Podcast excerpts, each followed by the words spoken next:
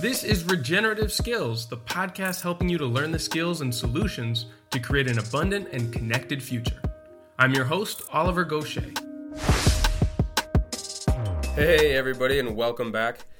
Now, it's been a wild couple of weeks for me, and as a result, I am struggling a little bit to catch up. I recently wrapped up the five day regenerative design course at the Green Rebel Farm in Miravet, Spain, and then the three day climate farming conference at Schloss Kirchberg in Germany. And now I'm on a short break visiting the small farm of a good friend of mine in Dessau between events, helping out with an agroforestry design, before then, a week long team retreat with the Climate Farmers team in Brandenburg. then, of course, when I get back, I've got tree planting events lined up in the Pyrenees, and then I'll be facilitating a course in Tuscany on restoring hydrological function to the landscape with Zach Weiss and Lorenzo Costa. So maybe by the end of November, things will calm down in time for my partner and I to actually move into our new property, which we were finally able to sign the papers on after a year of paper and admin work. Whew. So, all of that is to say that though I've got plenty of great interviews lined up for you, I might be a little bit irregular in releasing the episodes over this next month. But enough about me. This week, I am thrilled to present the first in a two part series exploring the topic of building true resilience in agriculture. Resilience is often thought of as the ability to bounce back from a disturbance or a challenge. But in these two episodes, we're going to dig deeper and not only broaden the theory of true resilience, but also look into case studies of growers and land stewards who are building lasting resilience on their farms. So, to help me to understand all of this better and to give practical advice that all of us, even those that don't work directly with the land, can use in our lives, I had a wonderful conversation with Laura Lengnick. Laura is an award winning soil scientist with 30 years of experience working as a researcher, policymaker, educator, activist, and farmer to put regenerative values into action in the U.S. food and farming system. Her research in soil health and regenerative farming systems was nationally recognized with the USDA Secretary's Honor Award in 2002, and she was a lead author on the 2013 USDA report Climate Change and Agriculture in the United States Effects and Adaptation. Since 2015, Laura has led research and planning projects exploring agricultural climate solutions, developed carbon management plans for organizations, and designed and discovered climate risk management workshops for farmers. Laura is also the author of the second edition of her award winning book, Resilient Agriculture Cultivating Food Systems for a Changing Climate in which she explores climate change, resilience, and the future of food through the adaptation stories of 45 sustainable, organic, climate smart, and regenerative farmers and ranchers across the U.S. Back in 2021, Laura joined the Glynwood Center for Regional Food and Farming as the Director for Agriculture, and you can also learn more about Laura and her work at cultivatingresilience.com. Now, in the first part of this series, we'll explore how changes in climatic patterns and rise in temperatures are affecting farmers around the world and how they can understand the risks they'll likely encounter in the coming decades. We also talk about the unique sensitivities that each landscape and farm has and how you can use this understanding to build your own resilient capacity.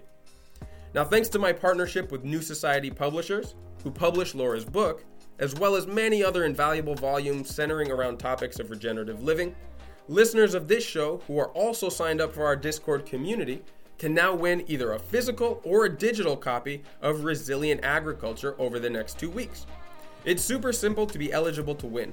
All you have to do is sign up for free on the Discord server, either on the homepage on our website at regenerativeskills.com or through the link in our bio on Instagram.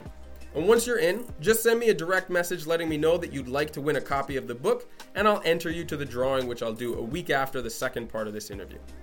So, with all of those details out of the way, I will now hand things over to Laura Lengnick. So, welcome, Laura. It's such a pleasure to finally get to speak to you. How are you doing? How are things in New York? I'm doing great this morning. We're in, uh, and things are are good in New York. We are in sort of the most beautiful part of the fall season. So the the leaves are just glowing out there. Our all our livestock here and and our vegetables too actually are fat and happy, and uh, pastures are looking great. So yeah, doing well here. Oh, that's so good to hear. I know so many farmers have had a really tough season. I'm so glad to hear a story of someone's land and, and livestock doing really well at the moment. Plus the fall colors. I mean, that's what upstate New York is famous for, right? Absolutely. Um, and just to to add a little more richness to my my positive report, we were in an extreme drought this summer. Wow. And uh, it's been amazing to watch. We had literally th- almost three months with no rain at all, and really several heat waves. And our pastures, the, the way that folks described it here, and I agree, was it, it looked like California in the dry season. Our pastures wow. were utterly brown or yellow, just it was incredible. Um, and then the rain started, and it was so uh, satisfying to watch our land just respond to that that rain.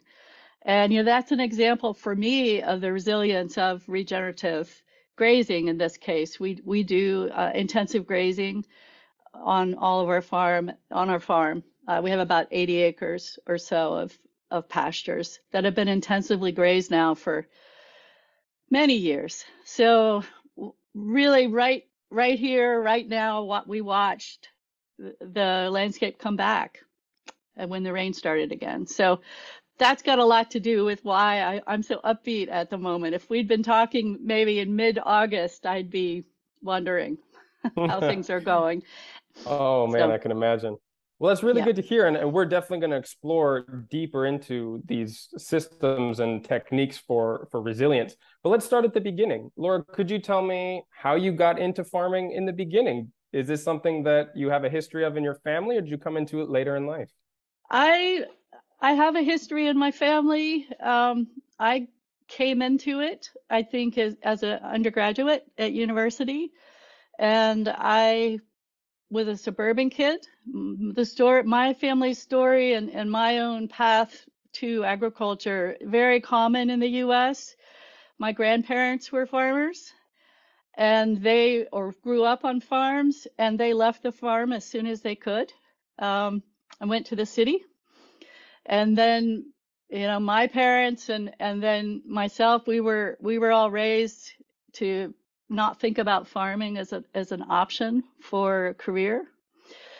And uh, I was actually studying how I got to this specifically. I was studying landscape architecture so you can see, or when I look back, I can see that I already was really interested in land and plants.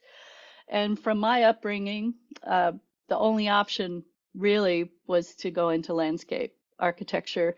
Got in, into that program in college, took a soils course as part of that program, and never looked back. It really, um, and I've never regretted that. Working in soils, working in agriculture and food systems, just ticked all of my boxes in terms of feel interesting work, um, never, always satisfying, and uh, and also feels really has always felt to me really useful and important work as well. And how has that led you into all the different hats that you wear now? Because farming is just one of them, right? Yes, and so when you when I said farming, I was thinking about it. So so where I ended up in early in my early career was uh, going through a master's and PhD program and getting involved in very very early on in uh, organic farming research. So I became a soil soil science researcher, cropping systems researcher. So um, wasn't farming in that early part of my my career. Um, and eventually, eventually got into doing more education, uh, research slash education. Um, and then during that time in my career, really wanted to try farming. I felt like it was really important to any other work that I did to actually have an experience farming. And so um, and so I, I got involved in a in a small farming operation and did grew vegetables and had some livestock for a small CSA. At that time, I was in the um, Southern Appalachians, uh, based in Asheville, North Carolina, and so I had that experience as well of um, just working in the season and working to feed people. Very, uh, I well, I was always drawn to that, but when I actually did it, it it made it it gave me the all the experiences I thought it would in terms of just enriching all the other work that I've done, the policy work, the research work, education work, active activist work. So it, it was really important um, time in my career and and has really helped to shape me from then on. So um, yeah, that's what I can share about that. That's really beautiful. And I'm sure there's a lot of people who now take care of and steward land that, that feel the same way through their own experiences. Yet I'm wondering in this time that you've been working in this field and helping out other people who manage land, take care of soil, you've probably seen firsthand all of the changes that are happening at the moment, not only in the economics of farming, but also the weather and the climatic changes that have been happening in the last handful of decades, especially severely. How has that affected the growers that you work with and your own farm? Much like you alluded to a little earlier. Yeah.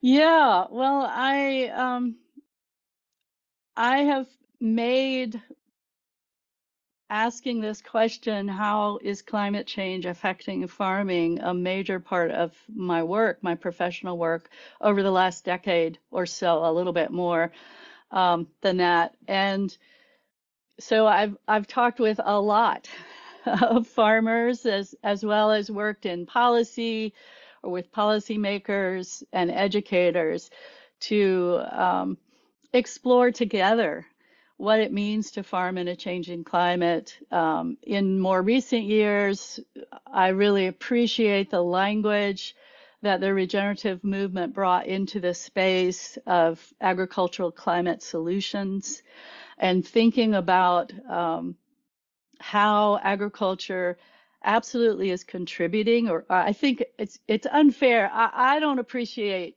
saying agriculture is contributing to climate change i like to think about it as the way we eat is contributing to climate change and agriculture can be a, a solution to uh, part of the solution to climate change. So that uh, to me that's a very uh, powerful way to frame the issues. And um, so over the last little bit more than a decade, I've actually traveled around the U.S. and uh, interviewed farmers all over the country. I've also done uh, taught or led different workshops around the country with farmers to find out you know, to help them come up with a, or develop a climate risk management plan. So yes, I have been in in the company of many, many farmers by now, and also technical advice staff. So the folks that go out and, and provide technical and financial advice to farmers about how to adapt or reduce reduce the risks of more variable weather to their mm. operations.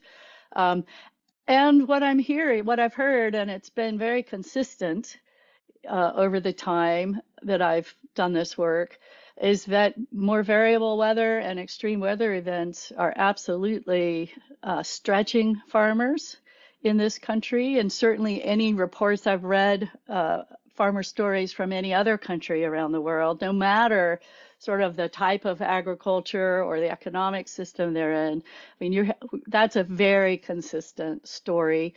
One thing that's I think is interesting and I really appreciate about um, the fact that I got into this so early is that when I first started working on climate and ag issues, I had to begin every presentation or every interview, every engagement of whatever kind I was doing, um, with a a short justification about the fact that climate change is happening, right?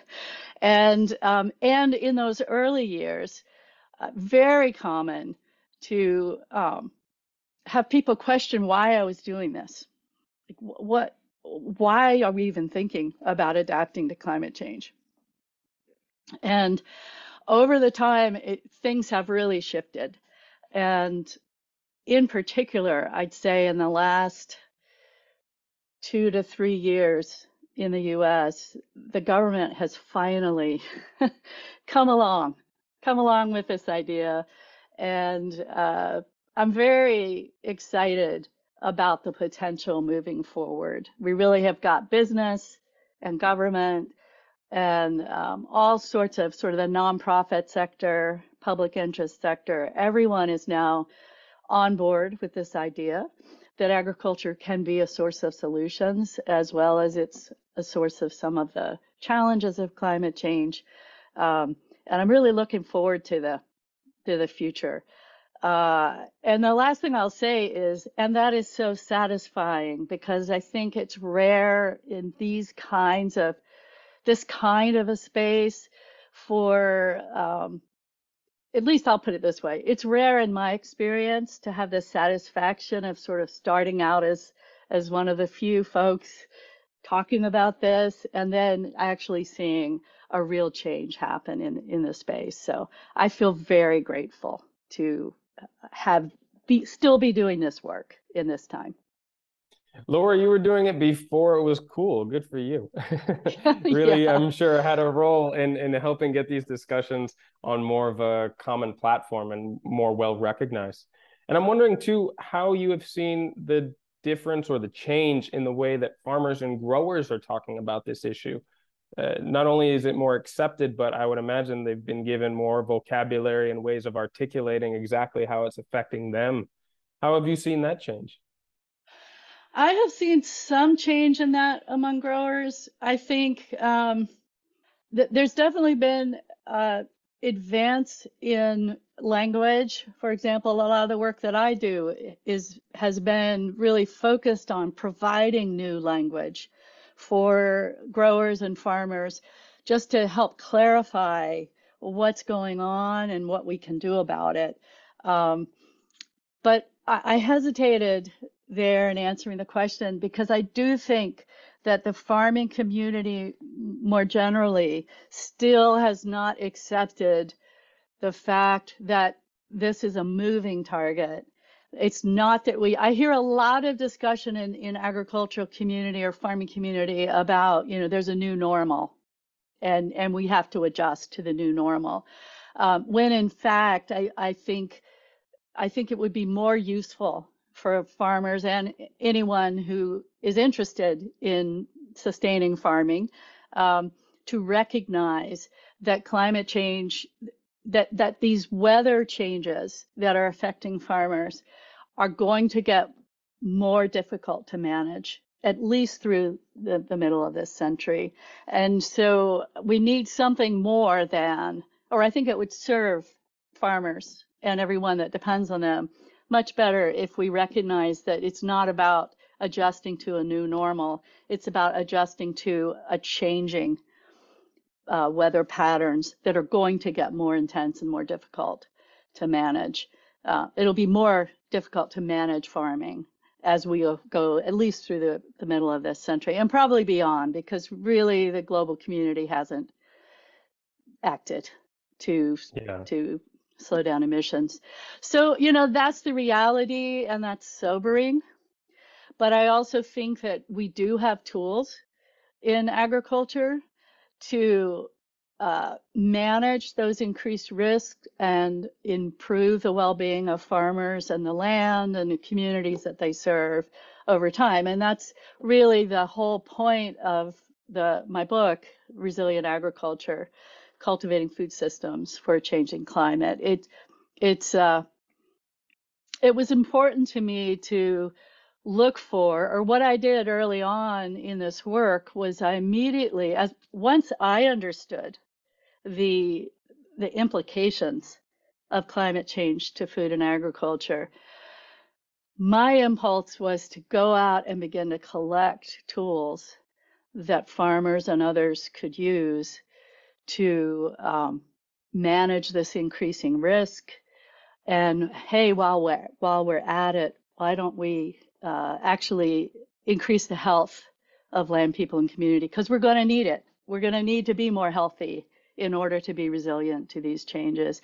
And and I'm happy to say I found a lot of existing tools. There's a lot of great ideas out there and uh, about managing for health, about managing um, general resilience, which which provides some protection from both expected and, and unexpected disruptions and shocks. And that all a lot of that work has been done in the past, and I think it just we didn't need it, or there was a there was a there was a sense that it wasn't that important in past decades, but but it turns out that it's really useful now. And so, to go back to what you were saying, that this isn't a, an adjustment to a new normal, rather than adapting their management techniques to catch up to where we're currently at. The idea is to get ahead of them and preempt them, I would imagine. And so, with a view towards the coming decades, what should growers, farmers be aware of? And what are some of the things that they need to take account of in order to get ahead of this, the changes that are coming? Yeah. Well, I think we can actually use what farmers are already already experiencing and, and describing. And I think the biggest challenge, the biggest challenge ahead right now, uh, in, in terms of climate or, or weather challenges, is too is too much and not enough water at the same time in the same season. That's a, a fairly unusual challenge in agriculture. And so, in terms of what we're dealing with now, that's a really important piece of the of the challenge puzzle. Um, for future or what they want to, what I recommend that farmers think about uh, um, in coming years is just to know that that challenge is going to get more intense. So um, important now to begin to think about how to how to manage your landscape, maybe how to shape your land, um, how to create redundant sources of water, for example, for those dry periods. And um, for the wet periods, how to manage or shape your land to handle intense rainfall and all the um, high surface water runoff that can happen in those kinds of rainfalls. So think about managing your land to first um, ex- accept and soak in as much rainfall as you can, and then also to um, suggest to the runoff that does happen where it might go um, in order to reduce or or in order to reduce possible damage from runoff and flooding. I think I think a third point around this, a third um, general strategy around this issue of too much and not enough water is to begin thinking about how you're going to retreat from floodplains. Pretty clear. It's beginning to it's a it's a common more general climate change adaptation strategy, retreat from floodplains, and I think that agriculture is going to want to adopt that strategy as well. And that's pretty tricky for agriculture because some of the best agricultural land are those bottom, what we call bottomlands in the U.S., but those those um, relatively flat, relatively um, fertile uh, floodplain soils. But those those positions in the landscape are going to become increasingly risky. They're going to be damaged more often. And so operations, agricultural operations will have to think about retreating from those lands. Um, so those are those are just a few, I'd say, general ideas about the strategies that farmers who are going to be successful in coming years are going to have to think about. Yeah, absolutely. And that covers some basic stuff, but the applications may look very different on specific farms. And before we go into more detail about this, I would love to know your own definition of resilience and the one the definition that frames the book that you wrote. yeah.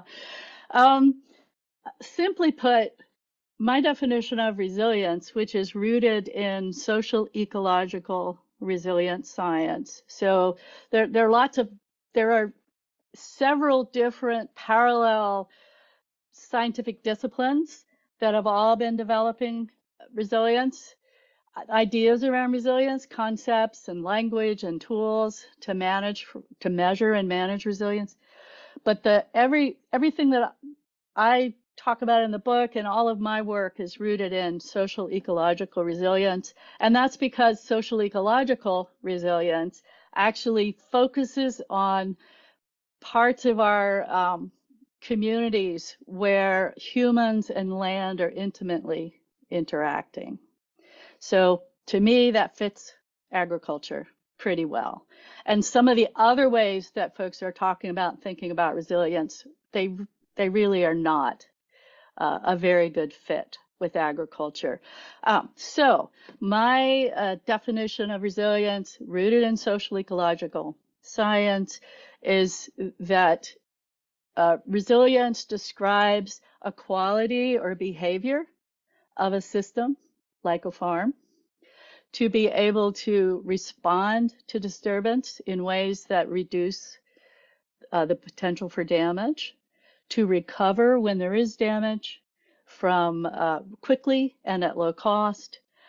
And the most important piece is to recognize when change is needed and to start making those changes in preparation for the future. So that's the transformation. So there's there's three um, nice buckets or containers for those three ideas to respond, to recover, or to transform, begin transforming. Um, and I just gave you the names for those. So I love that. Yeah. Yeah, and I think what's what's as I see the landscape of resilience thinking at the moment, um, I think what's really different about this definition is that most people, when they speak about resilience, are thinking about those first two, response and recovery. It's the it's the framing is we need to protect what we have now. And if it's damaged, we want to build it back. You know, and at best in the US, we think about building back better, which is a which is absolutely an improvement over just building back. Um, but the piece that often gets left out of the discussion of resilience is this idea of transformation. This idea that we know enough now to begin to shift how we're doing agriculture. And I just gave you several examples of that in that thinking about that too much, not enough water, you know.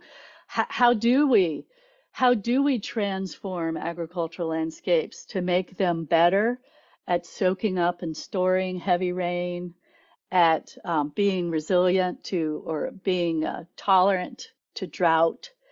Um, and how do we transform landscapes to begin to shape where water moves, excess water moves across the landscape, and think about how we can store up that water as well, stop it from causing damage from runoff, and, and turn it into a, a benefit to farm and also the, the communities downstream. So those are all examples of transformation, specific practices that I see particularly becoming useful in coming years. Um, again, around this too much, not enough uh, water, and also rising temperatures, more frequent and intense storms. So, so sort of a classic example of a practice would be agroforestry. So many aspects of agroforestry specifically address these these risks associated with too much, not enough water, and also more intense extreme events. Um, yeah, I'll stop there and we can get more into the weeds there if you'd like. yeah, those are fantastic examples. And in order to be able to break things down to exactly how this might look on a given piece of land or in a specific business, I'll use perhaps a term that you you've elected for your own book, which is uh, sensitivities. How can we break down by specific sensitivities and with the knowledge of those sensitivities create resilience on the land and in the business? Yeah. Well, the, idea of sensitivities is just um, really climate vulnerability, or, or you can think of it as, as climate resilience, in order to, to tease out the details on your own farm about your your that specific local vulnerability to climate change uh, to weather changes related to climate change. Um, there's this there are these three parts. There's exposure, sensitivity, and then adaptive capacity. And so you're bringing up sensitivity. Exposure is the kind of weather that you experience in your place. Um, so it starts to get very specific, and it has to be very specific. I think that's one of the the challenges uh, to our our to modern culture in the idea of resilience, because we can't have one size fix, uh, fits all. There's no silver bullet. It really takes engagement in the the local to be able to successfully design for resilience. So that's that's tricky for a lot of the way we think about agriculture. Um, however, to get back to it, so we have we have exposures which are just the weather. So that sensitivity piece is incredibly important because it what it means is it it invites you to take a look at your landscape, your crop mix, your livestock, and figure out which of the many climate change, uh, weather related climate change effects are going to likely to create the most uh, disruption on your farm.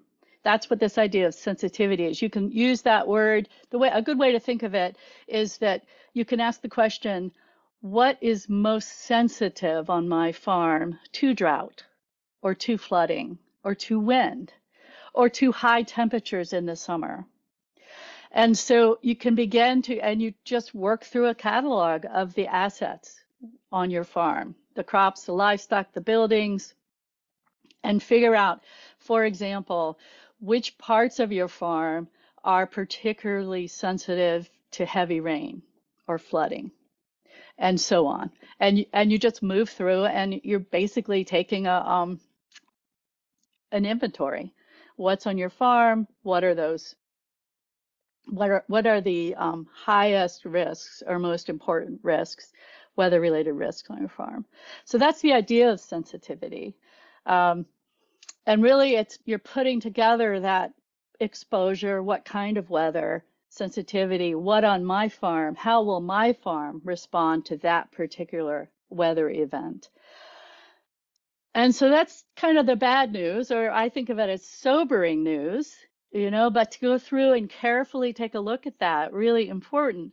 And then you get to the good news, which is, and how do I reduce risk or enhance the capacity of my farm to um, respond in ways that that eliminate that avoid or, or reduce damage, um, or um, how do I create a farm that if there is damage, I can re recover swiftly and at low cost. So then we get back into that idea of response, recovery, and transformation.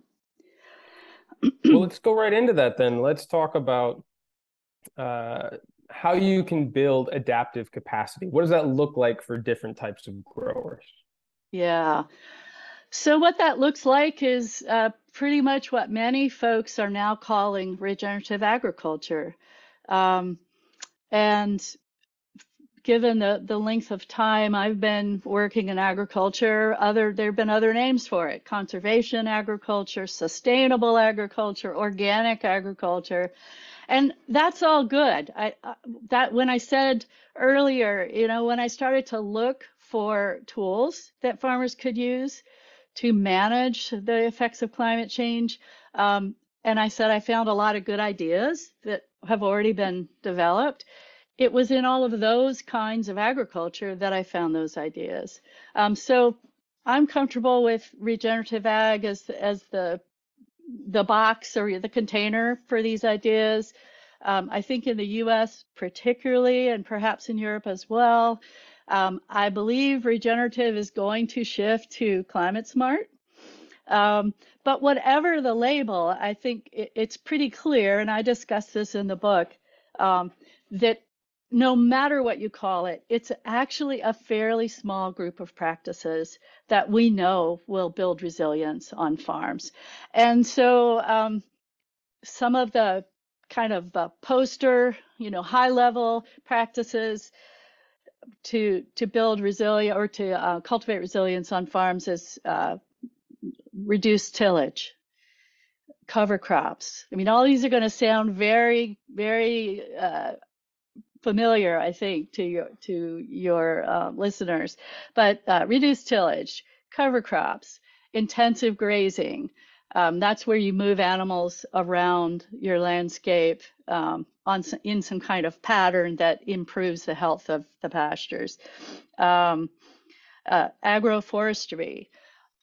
That's a pretty good set of the four main practices that farmers can use. I mean, there are some other ones that are are less commonly um, applicable to farming, to to to farm systems, uh, like reduce, try, reducing methane emissions from dairy farms, and so we have we've got some other there, there's other stuff out there too. It's not just four practices, but I think for today we can really focus on that as as those are that's a good list or the beginnings of what I call a climate resilience toolbox. So those are the those are kind of natural resource practices. But it turns out that there's a lot of management practices which really speak to the human side of agriculture and how humans manage landscapes that are also particularly useful to build resilience. And what this means is that farmers are going to have to change the way they think about managing their farms. And that, and for any of us, not just farmers, changing the way you think can be a heavy lift sometime. Um, but we have tools. There are tools to help all of us actually change the way we think. And they, a, really rich set of tools resides in this uh, type of management, a management strategy called holistic management.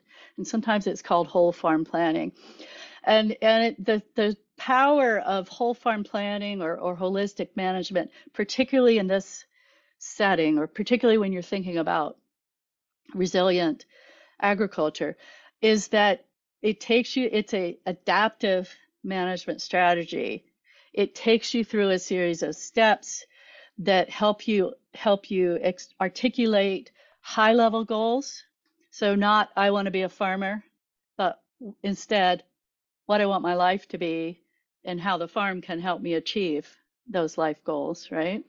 Uh, it takes you through that into looking at uh, the assets you have available to help you reach that that life goal.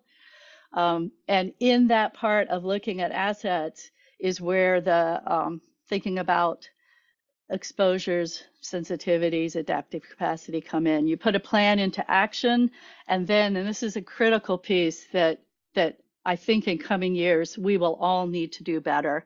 Monitor the response of your system as you move forward.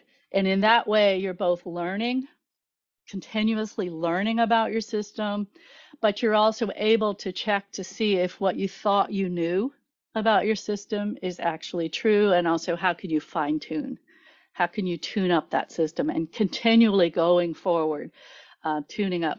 There's a there's a um, a nice there's some nice language or useful language uh, in my view for this way of managing that's called circling forward so you circle forward and, and what that means is that you're continuously revisiting even as you're moving forward. And every time around the the circle, you if, if you're using this strategy uh, well, you're going to learn something new that's going to make the next circle even more successful. So that's um, that's just one example of some of the tools we have around um, that people can put into place that change their behavior, their management. Um, another really important piece for coming years, and it, it's not minor or a little extra, is learning to uh, cope with loss, with grief, with stress. Um, that's a really important piece of resilient agriculture is working uh, using the tools that we know, and we have a lot of good tools for personal resilience or psychological resilience. Uh, let's see if I've well, and then kind of the last big, big piece. Um, well, really, there's there's kind of two. We'll call it we'll call it one. Sorry. this is my I'm a recovering academic, so you just got a little bit of of the You're doing fine. I'm following the academic right dithering. Yeah. Um, the last piece, well, we're going to just call it social, social piece, right? And so, really important piece of what I've learned applying resilience thinking to agriculture is just how important the community within which the farm resides is important to um, the farm zone resilience. So I think it's fair, it's very fair to argue, there's a lot of evidence that a farm on its own cannot be resilient.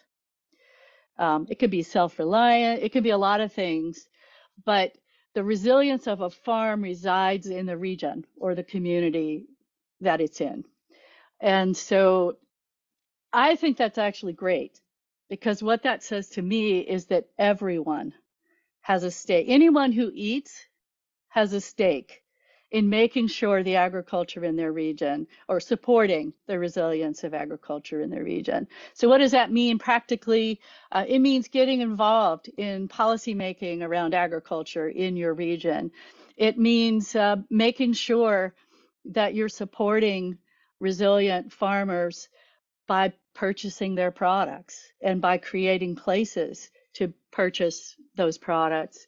Um, it means um, all the ways that everyone outside of farming helps to shape the space that farmers have to move, to to uh, adapt, to transform.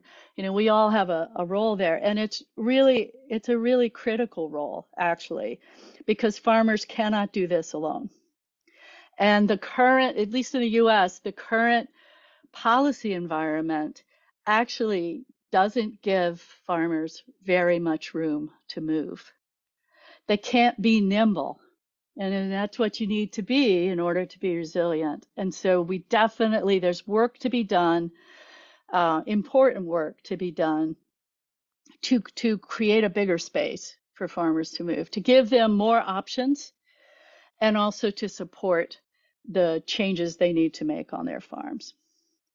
So that's mm. that social piece. So I've just talked a little bit about practices that enhance natural resource resilience, practices that enhance human resilience, and the ability to manage a resilient landscape or resilient farm business. And then uh, social, the social side of all of this, which which really is the container that farms operate within. So how do we change that that bigger space as well? Thanks once again to Laura. I'll be posting all the links to her book and website on the show notes for this episode, where you can also find all the previous episodes from the last five seasons. Now, before we wrap this up, just remember that these episodes are only the beginning of the ongoing conversations happening around these topics on the Regenerative Skills Discord server. It's always free to join, and it's also the easiest way to get in touch with me directly. If you're interested in helping to guide the direction and the focus of this show into the future, or just get some feedback on your own projects and have some questions answered, it's all happening there. So come and join the growing community of Earth Regenerators on the forum by signing up through the link on the website or through our link tree on Instagram. And if you're already in the group and want to be eligible to win a copy of Laura's book, Resilient Agriculture Cultivating Food Systems for a Changing Climate, just send me a DM through the Discord letting me know that you're interested in order to be entered for the giveaway. Well, so that's our session for this week. Be sure to subscribe to this show and leave a review wherever you stream your podcast from so that you never miss an episode. And until next time, keep taking those little steps every day towards a regenerative future, and I'll be right by your side along the way.